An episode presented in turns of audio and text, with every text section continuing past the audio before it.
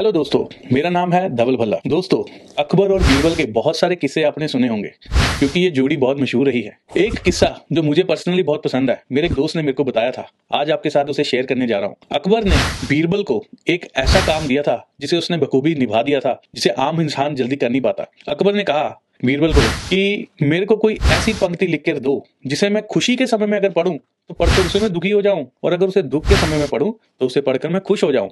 तो बीरबल ने बड़ी चतुराई से जो बहुत चतुर था और ऐसी एक पंक्ति ढूंढ निकाली और बहुत ज्ञानी था तो उसने ऐसी पंक्ति अकबर को दी। वो पंक्ति ये थी कि ये समय बीत जाएगा। हाँ दोस्तों तो यही एक लाइन उसने अकबर को लिख के दी थी। अकबर जब खुशी में उस लाइन को पढ़ता ये समय भी बीत जाएगा तो उसे पढ़कर दुखी हो जाता। और अगर दुख के समय में उस लाइन को पढ़ता ये समय बीत जाएगा तो उसे पढ़कर खुश हो जाता। है ना अमेजिंग तो इसी तरह की अच्छी अच्छी बातें सुनने के लिए हमारे चैनल के साथ जुड़े रहे। नमस्कार।